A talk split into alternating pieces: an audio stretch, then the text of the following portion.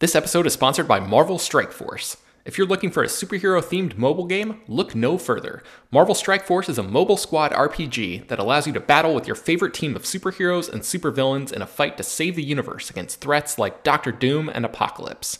Your goal is to power up your favorite characters to complete missions, unlock gear and other resources, and beat other players in PvP modes like Alliance War and Real Time Arena. The game is currently celebrating its six year anniversary, and they're letting new users in on the celebration by providing free stuff, courtesy of our unique link in the show notes. The anniversary consists of weekly events and bonuses, and if you complete each event, you can receive special rewards and skins. Make sure to log in each day and each week to take advantage of all of the new characters that are being released specifically for this event. This will be Marvel Strike Force's most generous event to date, so don't miss out. We've received a unique promo code, so new users can follow our link in the description and use the promo code MAXPOOL. That's M A X P O O L. Thanks to Marvel Strike Force for sponsoring this episode. BetMGM has an unreal deal for sports fans in Virginia. Turn $5 into $150 instantly when you place your first wager at BetMGM. Simply download the BetMGM app and sign up using code Champion150. Then, place a $5 wager on any sport. You'll receive $150 in bonus bets, regardless of your wager's outcome. And if you think the fun stops there, the King of Sportsbooks has plenty of surprises in store. Check out daily promotions, same game parlays, live bets, and so much more. Download the app in Virginia today and get $150 in bonus bets instantly from your first wager only at BetMGM. BetMGM and GameSense remind you to play responsibly. See BetMGM.com for terms. 21 plus only, Virginia only. New customer offer, subject to eligibility requirements. Rewards are non withdrawable bonus bets that expire in seven days. Please gamble responsibly. Gambling problem? Call 1 800 Gambler. Promotional offer not available in Washington, D.C. Hello, everyone, and welcome to Slash Film Daily. Today is Tuesday, February 6th, 2024. On today's episode of the show, we're going to be talking about the latest film and TV news. My name is Ben Pearson. I am an editor at slashfilm.com, and I'm joined on today's episode by Slash Film editor BJ Colangelo. Hi, hi, hiya. All right, BJ, before we jump into the episode today, uh, we got an email from a listener uh, named Ronnie from Australia who uh, wrote in Hey, just wanted to share. I just finished listening to your water cooler episode with BJ Colangelo. BJ mentioned introducing John Waters to her friend and also letting us know that Waters is her favorite director. I was wondering if she's had the chance to see the uh, exhibition at the Motion Picture Museum in Los Angeles. My family and I were there uh, on holiday in uh, January in the US. Being a film lover, I had to visit this somewhat new mu- museum. Overall, it's pretty good. Honestly, I felt like there could be more, but that said, it's a work in progress. The John Waters exhibition was great. I'm hit and miss on him, but it was still great and interesting, interesting to see. All the best from Ronnie. So, have you had the chance to see this yet, BJ? I think it's called I Pope have. of Trash. Yeah, so it's the Pope of Trash exhibit. It is at the Academy Museum. Um, it is eh, like just a gold mine for anybody who loves John Waters. Um, there's you know things from the movies there's costumes there's so so much information and because john waters as a filmmaker is such a colorful person um it's also such a vibrant exhibit um it's kind of sensory overload uh, a little bit which i think is really cool um i love it it's I, i'm not sure how long it is going to be staying um but it is uh it's very cool I just looked it up. It, it's there until August 4th of 2024. So people still have a few more months to, to check it out if you're in the area. Um, okay, so let's get into the actual episode here. Um, let's start out with some sad news. Uh, two deaths recently that I thought we should mention at least. Uh, Mark Gustafson, who uh, was the Oscar winning co director of Guillermo del Toro's Pinocchio, died at age 64. Um, he was responsible for, uh, or at least worked on, a lot of the claymation sequences for like things like um, the California Raisins and uh, movies like Return to Oz and Fantastic Mr. Fox. In addition to his work on Pinocchio, um, BJ, I know you're a fan of animation of all kinds. Did you have any thoughts on Gustafson and his passing? I mean, it's it's a tragedy when anybody who makes you know wonderful art dies. Honestly, it's a tragedy when most people die. But the fact is, stop motion as an art form is kind of going away. It's not appreciated in the way that I wish that it was, and so he very much was like a legend of stop motion animation. It's like him and Henry Selick, like those are like the guys. Um, so losing him is not just sad because obviously he was a well loved person and contributed to so much art that we all love but also this is a pillar of an art form that you know people people don't do as often and he was such uh such a master at the craft and so it's it's just very sad.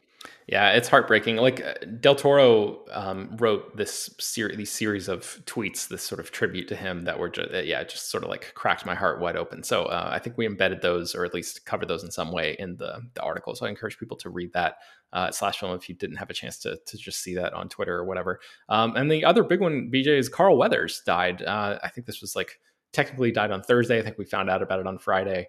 Um, mm-hmm. 76 years old. I mean, the star of, or one of the stars of Rocky and Predator and The Mandalorian. I mean, this guy was just like a beacon of light, and and that's kind of how he felt to me, especially in the this later stage of his career. Like he seemed to just like. Uh, he seemed to just constantly be beaming as a human being, you know, like he he had this mm-hmm. light that emanated from him. Um, and I mean, he was in so many great things. Like obviously, he's incredible as Apollo Creed, uh, and I, I, really feel like the he's a huge part of the success of the early Rocky movies and why the, that franchise went on to become a huge thing. Because like having somebody who is that uh, charismatic for Stallone to play off of in those movies. I feel like it was essential, and he just did that. He played that role perfectly.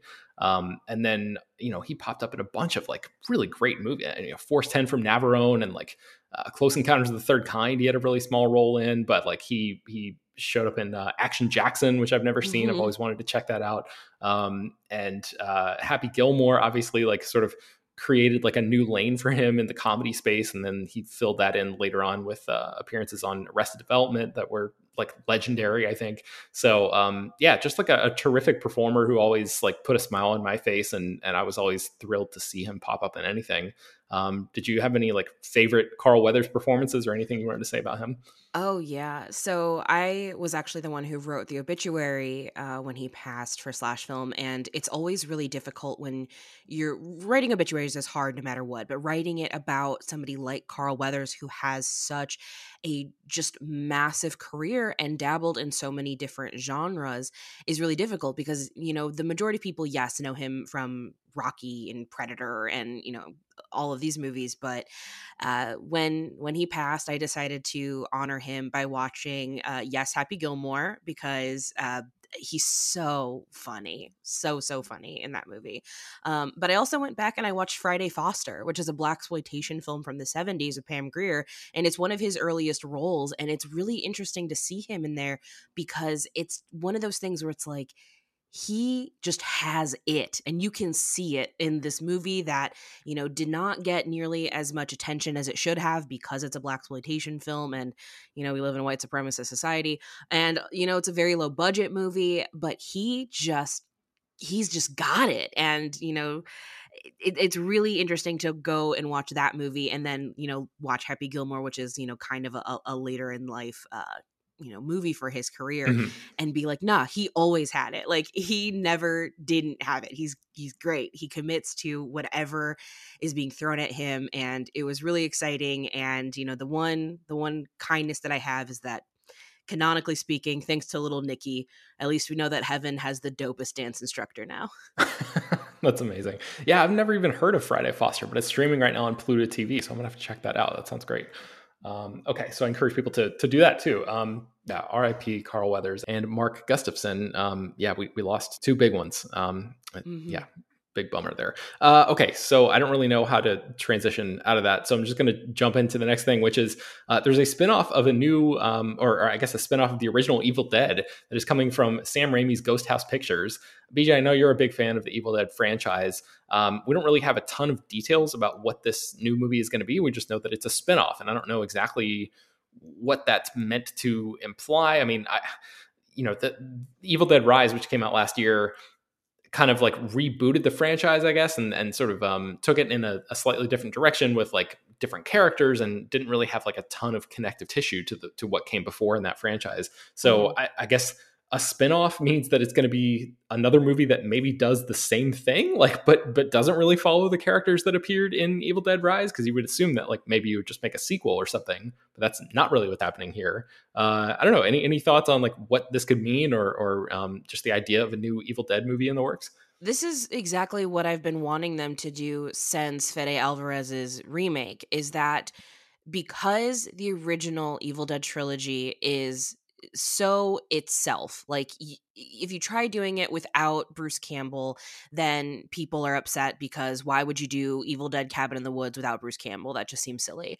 And so in order for these films i think to be successful and for people to really like give themselves over to it it needs to do what evil dead rise did which eh, we know the the beats of the necronomicon we know what deadites do we understand their powers but put them in new situations. And that i think makes the deadite so much scarier because we've seen from the original Evil Dead trilogy, they can show up in supermarkets, they can show up in, you know, eh, medieval times. Um, mm-hmm. Having them show up in other places and affecting other people is the way to continue, you know, sprawling this franchise as to something bigger than Cabin in the Woods and Ash Williams. So I'm very very excited for this. I also think that it it'll be cool to see different directors take their hand at Evil Dead of like what does Evil Dead mean to them? Uh, does it lean more into gore? Does it lean more into comedy? Like what? I like the idea of using Deadites as a vehicle to just tell a variety of horror stories, and I'm glad that they're finally doing this after the success of Evil Dead Rise, but I think it's a long time overdue personally.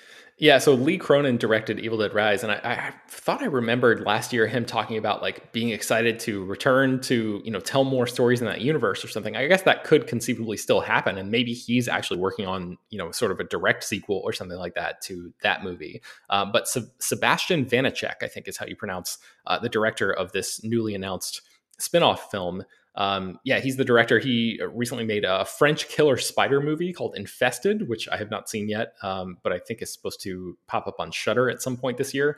So uh, yeah, look out for him. He's definitely like an up and coming talent. So um, I, am yeah very curious to see what the the shape of this thing looks like when they decide what they're doing and, and if they have like a sort of a grand unified plan for what they want to do with the Evil Dead universe. Because I, I, think you're right. Like the the expansion that you're talking about um, definitely seems like it could open it open things up to you know uh, to some more interesting directions. So um, okay, the the next thing here is. Uh, I think I was talking with Ryan Scott recently about a Jurassic World reboot or Jurassic Park reboot. I don't know, a, a, new movie set in the Jurassic universe, if you want to call it that. Um, which now we know this movie. Uh, David Koepp is the screenwriter. He that was the story that Ryan and I spoke about a little while ago when that that hire happened. He's the screenwriter of the original Jurassic Park movie, uh, and now he's been hired to come back to work on a script for this new installment.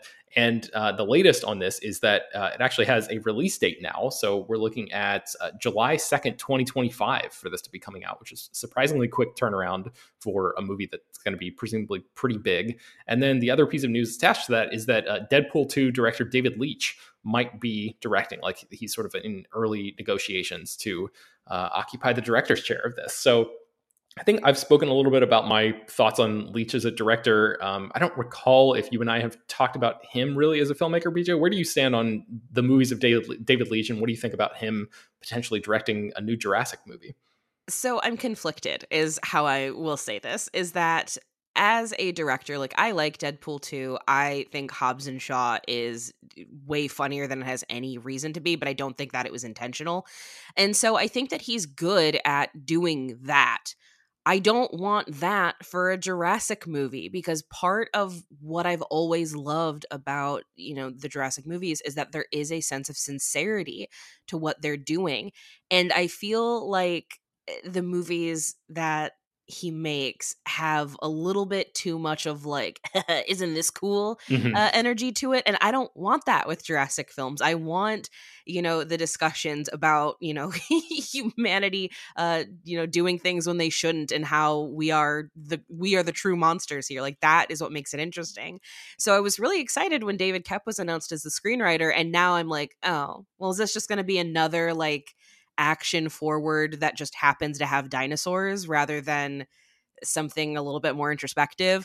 And I'm trying not to be pessimistic. I try not to be that person, but eh, my yeah, my yeah. interest waned kind of immediately. Yeah, I'm on the exact same page. I really thought that hiring David Koepp was like a return to like a more um, cerebral uh, direction for this franchise, and and hiring David Leitch just does not really jive with that in my mind. So maybe he'll surprise us and and do something, you know, to like basically step out of his box a little bit, and maybe Universal, who has worked with him before, is just kind of like um, considering him as like a steady hand behind the camera, and they know that it's somebody who can like actually make a movie of this scale and like you know come in on time and under budget and that kind of deal and like they're maybe this is going to be sort of a launch pad for a new direction for him that's the best that i can think of like kind of a fingers crossed type of situation um, but yeah i had the exact same thought and like what does this what is the hiring of david leitch signal for the future of the jurassic movies and like i i'm not in love with that with that direction if it's just Mm-mm. more of the same so um yeah, we'll have to wait and see on that. Uh, let's take a break and then we'll come back and uh, talk about a few more news items here. BetMGM has an unreal deal for sports fans in Virginia. Turn $5 into $150 instantly when you place your first wager at BetMGM. Simply download the BetMGM app and sign up using code Champion150. Then place a $5 wager on any sport. You'll receive $150 in bonus bets, regardless of your wager's outcome. And if you think the fun stops there, the King of Sportsbooks has plenty of surprises in store. Check out daily promotions, same game parlays, live bets, and so much more. Download the app in Virginia today and get $150 in bonus bets instantly from your first wager only at BetMGM. BetMGM and GameSense remind you to play responsibly. See BetMGM.com for terms. 21 plus only, Virginia only. New customer offer, subject to eligibility requirements. Rewards are non withdrawable bonus bets that expire in seven days. Please gamble responsibly. Gambling problem? Call 1 800 Gambler. Promotional offer not available in Washington, D.C. All right, so I don't really have a ton to say about this next thing, which is that um, Quentin Tarantino's next film, ostensibly his last movie, it's called The Movie Critic, uh, it's supposed to be starring Brad Pitt. We don't know exactly if he's going to be in the lead role. Um, it's unclear exactly, you know, what capacity Brad Pitt's going to be appearing in this thing. But we do know that this movie, uh, according to Tarantino, quote, is based on a guy who really lived but was never really famous, and he used to write movie reviews for a porno rag. So, uh, yeah, th- I think there was some early talk that maybe this movie was going to be based on the life of Pauline Kael, a, a real life film critic. Um, but evidently, that that is not the case, uh, and so it's unclear if Pitt is actually going to be playing this guy or he's going to be playing a supporting role or whatever. But obviously, those guys have a good working relationship. They work together in Inglourious Basterds and Once Upon a Time in Hollywood. So uh, both of those are terrific movies as far as I'm concerned. And so I guess I'm excited to see these guys like, you know, pair up and, and continue to work together again. Uh, again, like we don't really know. There's so much we don't know about this, BJ. It's kind of like hard to have more of an opinion than that. But uh, do you have anything to add here? Um, all I will say is that when I thought this movie was going to be inspired by Pauline Kael, I was way more interested in it because I think she's a fascinating figure. Um, and then there were rumors after this, you know, Brad Pitt announcement that this was going to feel like, you know, Tarantino's Taxi Driver or whatever. And so, one, I hope that Brad Pitt is not the critic. I hope that Brad Pitt is, I don't know, maybe he's this like you know big porn star that this critic is writing about and they have a conflict like that to me is more interesting um but i also like have zero desire if it really is like a taxi driver movie critic thing um because i'm on the receiving end of taxi driver movie critics on the internet i don't need a movie about this Mm. that is like the least interesting thing I've ever heard of. Um, so I'm hoping that those rumors are total BS and he's doing something more interesting, but I- I don't know. If this is going to be his last film as he claims it is, I feel like he's really going to put some passion into it and I'm hoping that, you know, just like how the the rumors were about it being Pauline Kael that this taxi driver nonsense is also just a rumor because Yeah. we don't we don't need this anymore. We're we're done here. We're done here. yeah. I've heard some stuff that like maybe he's going to be reimagining the endings to famous movies that came out in like the 70s, um, which sounds fascinating. And so I'm, I'm curious to that'd see be cool. yeah, what that looks like because it would sort of apply the Tarantino thing that he's been doing recently of this like uh, historical revisionism or whatever you want to call it um, to the like directly to the world of movies. Um, which yeah, I'm, I'm like all all on board for that. So uh, yes, m- much more to come about the movie critic as that movie begins to uh, take shape here. Um, this next one, I'm I'm excited to talk to you about because I feel like you probably have some strong feelings about this. So uh, there's a remake coming of a 1958 movie called Attack of the 50 Foot Woman, and Tim Burton is going to be directing this, and Gillian Flynn, the author behind Gone Girl, uh, is going to be writing the screenplay for this, which is just a bizarre pairing to me. But uh, what do you what do you make of this, BJ? Okay, so I love uh, 50 foot woman, 50 foot cheerleader, kaiju women, giantess women, what have you. I love these movies um, very, very deeply because I think they are a fascinating look at the way that society is both absolutely enamored by and also terrified of women that are bigger than them and that are powerful. Um, I'm a wrestling fan, so of course this is this fits right in my wheelhouse. Um, I am so confused by this pairing because a 50 foot women movie from Tim Burton makes me think like, oh, like Mars Attacks. Like this is how he should he should approach this. That sounds super fun. But then you have Gillian Flynn jumping in here and her stuff is a lot more cerebral and it has a lot of uh a lot of, it's a lot quieter i should say than like a tim burton movie yeah. so i'm so curious as to what this is going to look like uh, i am cautiously optimistic um, because tonally they're so different um, as creatives and i, I want to see what this mess looks like. Yeah and she's like so into you know like dark secrets and kind of like um, you know interpersonal dynamics and stuff and that's not really what i think of when i think of tim burton. I think of you know the visual aesthetic obviously is like the thing that he's most known for um, but like his typical visual aesthetic does not really fit in in my eyes with what Attack of the 50 Foot Woman is.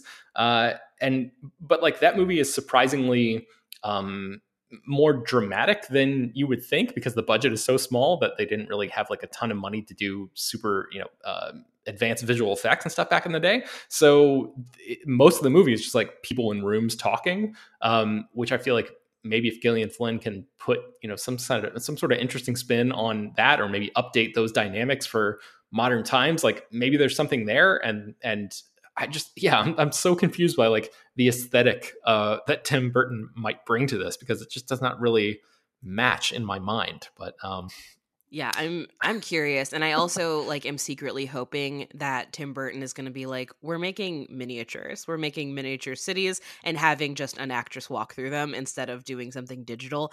That would really really rule and I think if anyone could get away with making that call, it would be him. Yeah, that'd be interesting. And and speaking of Gillian Flynn, she's also working on uh, an adaptation of uh, Dark Places, which is the, the book that she published um geez in the early 2000s i think it was or like early 2010s uh and this actually turned into was turned into a charlize theron movie back in 2015 that like nobody saw it was in yeah, the wake shh, shh. don't don't tell people that movie exists don't let them seek that out it was in the wake of Gone Girl, and so it was like everybody was like wanting to be in the Gillian Flynn business, and that movie came out and just like landed with uh, not even a thud, like a, a, a whisper. Like there was there was no reaction to it basically. It practically does not exist at all. And so i think that's what hbo is hoping here is that like nobody remembers that that happened because they're they want people to sort of recapture like that sharp objects uh, vibe of like that was another one of her adaptations that was an HBO a successful HBO mm-hmm. show.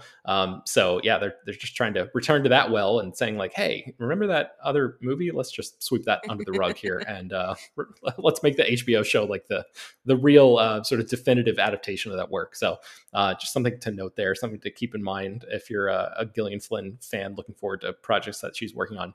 Um, lastly, speaking of Tim Burton, Beetlejuice 2 has an official title, BJ. Uh, it, it is Beetlejuice Beetlejuice. Uh, oh, it's a, perfect.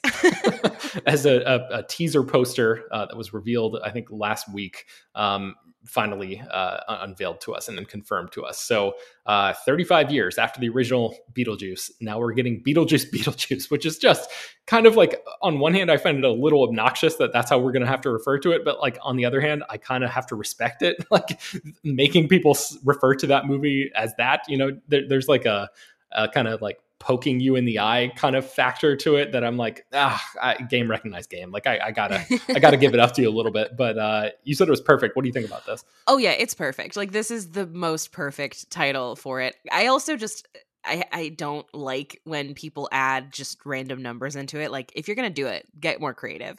And Beetlejuice, Beetlejuice is very, very creative. And the fact that the poster reveal was the hands sitting in the waiting room with the very, very long uh, slew of numbers with the date hidden in there. I was like, this is genius. Like, this is such a great way to do a throwback to, you know, the movie that we all love, while also pointing out the fact that, yes, this has been 35 years. We've been waiting a very long time for this.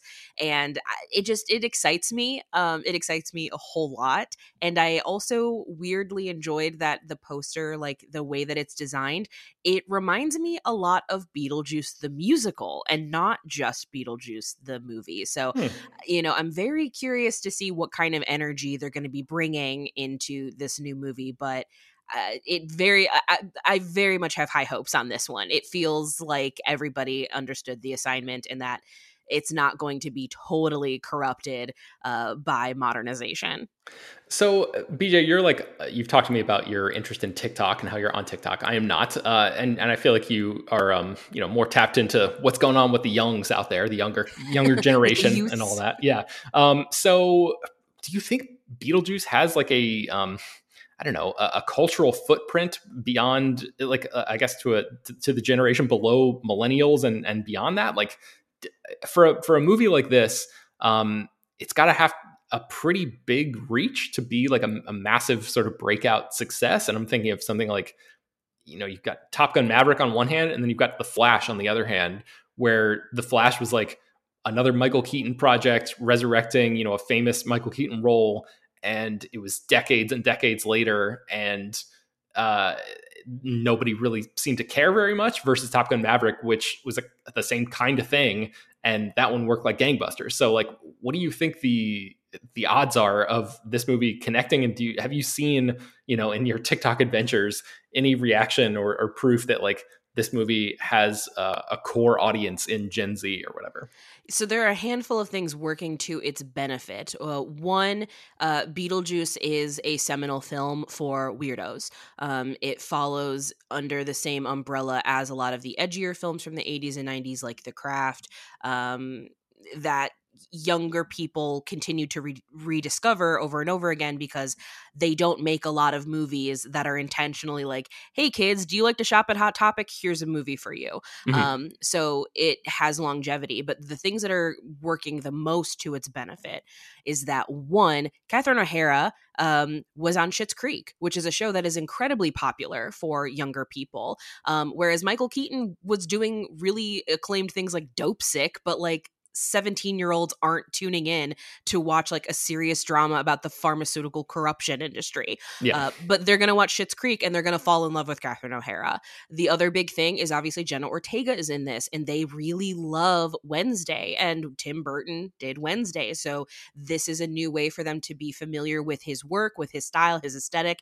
And it has, you know, one of the biggest young stars. So if anything, those two actors are going to draw them in more than Michael Keaton will, which is kind of a shocking thing to think about, but that's the world we live in. But the thing that's making me the most excited is that last night, um, the AMC and Regal Theaters did their like secret scary movie uh, night, and it was Lisa Frankenstein. It was an early screening of Lisa Frankenstein. Now, I've seen Lisa Frankenstein. My review does not come out until later this week, but Lisa Frankenstein has such Tim Burton, like late 80s, early 90s energy. And a lot of Gen Z kids are really into that movie. So I think tonally, they're going to get Beetlejuice, Beetlejuice. And I think they're really going to resonate with it. Yeah, that's interesting. I hadn't really thought about that as like a, a modern touch point or something for them. Um, but yeah, that, that's cool. Uh, I mean, that's, that's always a good thing. So uh, yeah, very curious to see like what the wider reaction is. And I wonder if like, if we're gonna get a trailer at the Super Bowl or something like that this this coming Sunday. Yeah, that, that sounds that sounds like something that, that would be beneficial. I mean, and also we have to remember Winona Ryder's on Stranger Things. Like there are so many people from Beetlejuice that are continuing to stay relevant with younger audiences and still playing in genre playgrounds. So like it, I'm sad that it took this long, but I think this was a really smart choice to do it now. Yeah, very true. Okay. Well, I think that's going to do it for today's episode. You can find more about all the stories that we mentioned on today's show at slashfilm.com. I will link to a bunch of them in the show notes directly. Slash Film Daily is published every weekday, bringing the most exciting news from the world of movies and TV, as well as deeper dives into the great features you can find on the site. You can subscribe to the show on Apple, Overcast, Spotify, wherever you get your podcasts. Please subscribe to our newsletter. There's a link to do that in the show notes as well. Send your feedback, questions, comments, concerns, and mailbag topics to us at bpearson at slashfilm.com Make sure to leave your name and gen- general geographic location in case we mention your email on the air. Don't forget to take a minute to rate and review the show on Apple Podcasts or Spotify. That does help us out a lot. Tell your friends about the show any way you can. Thank you so much for listening, and we will talk to you all tomorrow.